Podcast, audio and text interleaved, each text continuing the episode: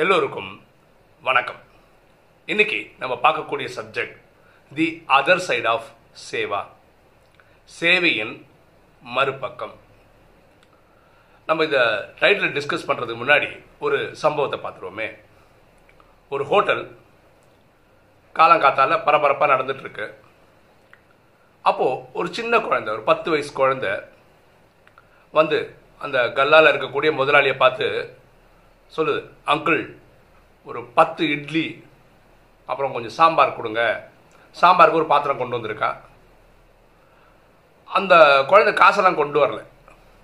அம்மா காசு கொடுத்து அனுப்பல. அம்மா நாளைக்கு தரேன்னு சொன்னாங்க. கொடுங்க அங்கிள் அப்படின்னு அந்த குழந்தை கேட்குறா அந்த முதலாளி பார்த்து அந்த குழந்தைய பார்த்து பத்து வயசு குழந்தை சின்ன பெண் குழந்தை. அப்போ அந்த குழந்தைகிட்ட சொல்கிறாரு ஏற்கனவே நீ நிறைய காசு கொடுக்க வேண்டியிருக்குமா உங்கள் அம்மா? அது தரவே இல்லையேம்மா அது தரேன்னு சொன்னாங்க அங்கிள் அப்படின்னாங்க. சரிம்மா நீ பாத்திரம் கொடு அப்படின்னு சொல்லிட்டு இந்த இட்லியை வர வைக்கிறாரு சாம்பார் ஃபுல்லாக நிரப்பி கொடுக்குறாரு. எடுத்துகிட்டு போமா அப்படின்னு கொடுத்து அனுப்பிச்சிடுறாரு.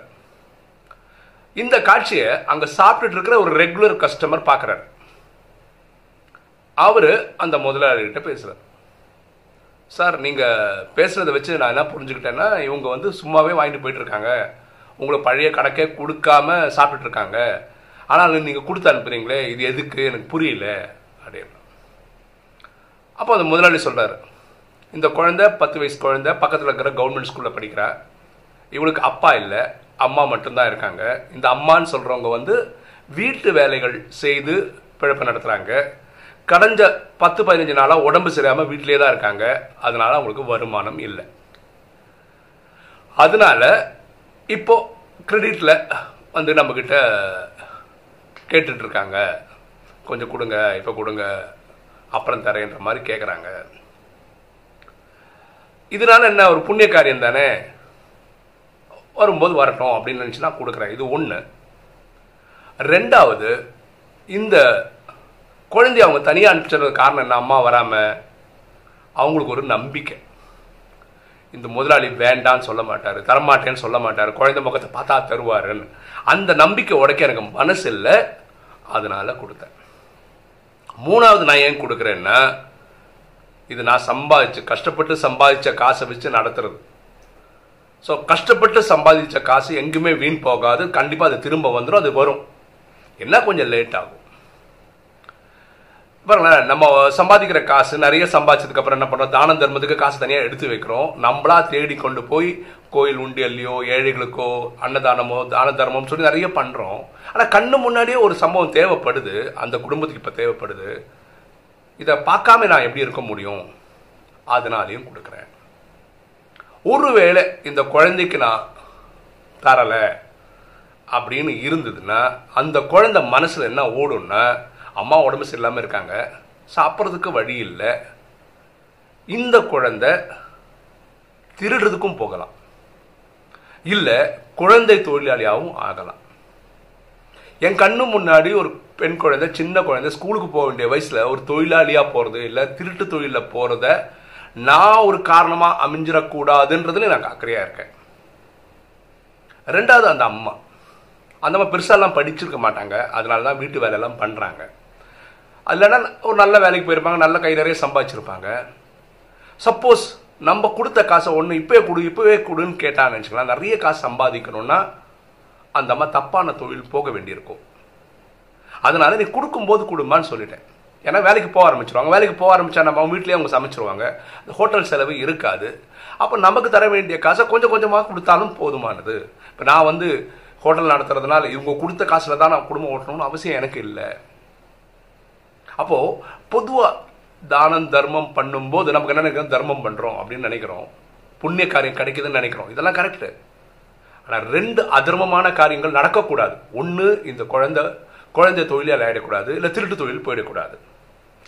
ரெண்டாவது அந்த அம்மா நிறைய பணம் திருப்பி தர வேண்டி இருக்கேன்றதுக்காக தப்பான தொழிலுக்கும் போயிடக்கூடாது. இதெல்லாம் என் மனசில் இருந்ததுனால தான் இந்த குழந்தை வந்து இத்தனை நாளும் காசு கொடுக்காம வாங்கியிருந்தாலும் இன்றைக்கும் கொடுக்கறதுக்கான காரணம் அதுதான். இவங்க நிறைய வாட்டி வாங்கியிருக்கிறாங்க காசு கொடுத்துருக்குறாங்க. அந்த மாதிரி வேலைக்கு போயிட்டு இருந்த காலகட்டத்தில் இப்போ வேலை இல்லைன்னு நமக்கு நல்லா தெரியும். அதனால இதெல்லாம் யோசிச்சு தான் நான் இது பண்ணுறேன் அப்போ அந்த சாப்பிட வந்தவர் யோசிக்கிறார் பா இந்த முதலாளிக்கு எவ்வளோ கிளாரிட்டி ஆஃப் தாட் இருக்கு. இல்லை இது பாருங்களேன் சேவைன்னு பொதுவாக நம்ம நினச்சிக்கிறதுக்கு எல்லாருக்கும் தெரிஞ்சுக்கிற ஒரே விஷயம் இதுதான். சேவைன்னா என்ன? எனக்கு புண்ணியம் கிடைக்கும். அவர் தர்ம காரியம் பண்ணுறேன் ஆனால் அதுக்கு பின்னாடி ஒரு காரியம் இருக்கு. என்ன? அதர்மங்கள் நடக்காம இருக்கிறதுக்கும் நம்ம காரணமா இருக்கிறோம்னு நினைக்கும் போது ஒரு சனி சந்தோஷம் இருக்கு நான் என்ன சொந்த அனுபவம் சொல்றேன் பாருங்களேன். எங்க பக்கத்துல எங்க வீட்டு பக்கத்துல கொரட்டூர்ல விவேகானந்தான்னு ஒரு ஸ்கூல் இருக்கு. அங்க ஒரு நிகழ்ச்சிக்காக போயிருந்தேன். அங்க ஒரு சின்ன பொண்ணு இருபது இருபத்தஞ்சு வயசு தான் இருக்கும். அந்த பொண்ணு வேற சின்ன பசங்களுக்கெல்லாம் கிஃப்ட் கொடுக்குற மாதிரி ஒரு நிகழ்ச்சி நடந்துட்டு இருந்தது. நான் அங்கே பக்கத்தில் இருக்கிற ஸ்கூல் சம்மந்தப்பட்டவங்களை கேட்டேன். இந்த குழந்தை யார்? ஏன் இந்த குழந்தை? நான் குழந்தை சொல்கிறது இருபத்தஞ்சு வயசு பொண்ணு. இவங்களை கூப்பிட்டு வச்சு கொடுக்குறாங்களா என்ன? இந்த குழந்தை வந்து நம்ம ஸ்கூல் எக்ஸ் ஸ்டூடெண்ட்னாங்க அது ரொம்ப சந்தோஷம். அந்த குழந்தை வந்து அனாதை. யார்? இந்த இருபத்தஞ்சு வயசு பொண்ணே அனாதை தான். அந்த பொண்ணு எப்படி படிச்சதுன்னா நிறைய வெல்விஷஸ் அதனாலையும் அங்கே இருக்கிற ஸ்கூல் டீச்சர்ஸை கொஞ்சம் காசெல்லாம் கொடுத்து தான் அந்த குழந்தை டுவெல்த் ஸ்டாண்டர்ட் வரைக்கும் படிக்க வச்சாங்க. சரி ஓகே இதனால அந்த குழந்தைக்கு என்ன தகுதி வந்துச்சு? குழந்தைக்கு gift கொடுக்கறதுக்குன்னு. இல்லை இன்னைக்கு அந்த பொண்ணு ஐபிஎம்ல ஒர்க் பண்ணுறா அந்த பொண்ணு நம்ம ஸ்கூலில் இதே மாதிரி இனி ஒரு அனாதை குழந்தைக்கு எல்கேஜிலேருந்து டுவெல்த் ஸ்டாண்டர்ட் வரைக்கும் ஃபீஸ் கட்டுறா. ஸோ அந்த குழந்தை கிஃப்ட் கொடுத்தா நல்லாயிருக்கும் நாங்கள் யோசிச்சதுனால அந்த குழந்தை கூட்டம் வந்து கொடுக்க வைக்கிறோம். பாருங்களேன் அந்த குழந்தைக்கு யாராவது ஃபீஸ் கட்டி படிக்க வைக்கலன்னா இன்னைக்கு கண்டிப்பாக ஐபிஎம் லெவல் போயிருப்பாளான்றது கேள்விதான். ஸ்கூல் வாசனையே இல்லைன்னா அந்த மாதிரி பெரிய கம்பெனியில் வேலை கிடைக்கவே கிடைக்காது. அந்த குழந்தைக்கு பாருங்களேன் திரும்ப நமக்கு யாராவது கொடுத்ததை திரும்ப சமுதாயத்துக்கு கொடுக்கணும்னு தோணுது பார்த்தீங்களா இதுதான் பெரிய விஷயம். இப்போ ராஜயோகத்துக்கு வருவோமே. ராஜயோகத்தில் ரொம்ப சிம்பிளாக சொல்லித்தரோம் பரமாத்மா ரொம்ப சிம்பிளாக சொல்கிறார் ஒரு ஒரு விஷயம் என்ன ஆத்மாவின் தந்தை பரமாத்மா. எட்நூறு கோடி பேரும் சகோதர சகோதரர்கள். இந்த யூனிவர்சல் நாலேஜ்னால என்ன ஆகுதுன்னா இந்த ரிலீஜன்ற பேரியர்லாம் உடஞ்சி போயிடுச்சு. நீ இந்த தர்மம் நான் அந்த தர்மம் அந்த இஷ்யூவே போயிடுச்சு. நீ நானும் சகோதர சகோதரன். ரெண்டாவது விஷயம் என்ன சொல்லி கொடுக்குறாங்க? எண்ணம் சொல் செயல் மூலமா எல்லாருக்கும் சுகம் கொடுங்கன்னு சொல்லி தரோம் இங்கேயும் பாருங்களேன் நம்ம இப்படியே நல்லதே யோசிக்கிறது நல்லதே செய்யறதுனால பல விஷயங்கள் என்ன ஆயிடுதுன்னா குடும்பத்தில் இந்த கோபம்ன்றது ஒரு விகாரம். காமம் கோபம் அகங்காரம் பற்று பேராசை எல்லாம் அஞ்சு விகாரங்கள். இந்த கோபமே படாதனால அந்த குடும்பம் சுபீட்சமாக இருக்கு.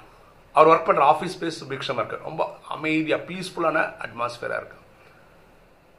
யார் கூடயும் கருத்து வேறுபாடு இல்லாமல் யார் கூடயும் சண்டை சச்சரவே இல்லாதனால இந்த போலீஸ் ஸ்டேஷன் கோர்ட்டுன்றது வர வேண்டிய அவசியமே இல்லை. இந்த வட்டாரத்தில் இருக்கிறவங்க. தவறு செய்கிறவங்கள வந்து இனிமையாக சொல்லி பேசி தர்ம காரியங்களுக்கு கொண்டு வந்துடுறாங்க. அப்படின்னா என்ன? இவங்களை தர்ம பாதைக்கு கொண்டு போகிறது மட்டும் இல்லாமல் அதர்ம பாதையிலேருந்து தானாகவே விட வச்சிடறாங்க. பரமாத்மா பியூட்டிஃபுல்லாக கொண்டு போய் என்ன பண்ணுறாங்க சத்தியகுத்தை ஸ்தாபனை பண்ணதுக்கப்புறம் என்ன ஆயிடும்னா அங்கே ஒரு போலீஸ் ஸ்டேஷன் கிடையாது ஒரு கோர்ட்டு கிடையாது. அதர்மமே நடக்காத மாதிரி பண்ணிட்டார் அப்போ சேவையின் மறுபக்கம் புரிஞ்சுக்கணும். நம்ம சேவை பண்ணும்போது நமக்கு பேசிக்காக பக்தியில தெரிஞ்ச ஒரே விஷயம் என்னன்னா நான் பண்ணால் எனக்கு புண்ணியம். நான் பண்ணால் எனக்கு புண்ணியம். கரெக்ட் புண்ணியம் காரியம் பண்ணுறோம் தர்ம காரியம் பண்ணுறோம் சந்தேகமே இல்லை. இந்த தர்ம காரியம் பண்ணும்போது பின்னாடி அதர்மம் அழிக்கப்படுகிறது. அதர்மம் உருவாகாமல் இருக்கிறதுக்கு காரணமாக இருக்கிறோம் நம்ம. அப்போ சேவை கண்டிப்பாக நம்ம பண்ணணும். சேவை நம்ம நமக்கு ஒரு புண்ணிய கணக்கு வருது. சமுதாயத்தில் பாருங்களேன் இந்த சின்ன குழந்தை ஒரு தொழிலாளி வேலைக்கு போயிட்டு வச்சு குழந்தை தொழிலாளி ஆயிட்டான்னு வச்சுக்கோங்க. இது எல்லாருக்குமே அவமானங்க. நம்ம சமுதாயத்தில் இருக்க எல்லாருக்குமே அவமானம். அப்படிப்பட்ட ஒரு குழந்தை நம்ம சமுதாயத்தில் வளர விட்டதுக்கு நீங்களும் நானெல்லாம் ஒரு பொறுப்பாயிடும். சரிதானே? ஸோ நம்ம சேவை பண்ணும்போது இந்த மறுபக்கத்தையும் யோசிக்கணும். ஓகேவா இன்னைக்கு வீடியோ உங்களுக்கு பிடிச்சிருக்கும்னு நினைக்கிறேன். பிடிச்சா லைக் பண்ணுங்கள் சப்ஸ்கிரைப் பண்ணுங்கள் ஃப்ரெண்ட்ஸ் சொல்லுங்க ஷேர் பண்ணுங்கள் கமெண்ட்ஸ் போடுங்க. தேங்க்யூ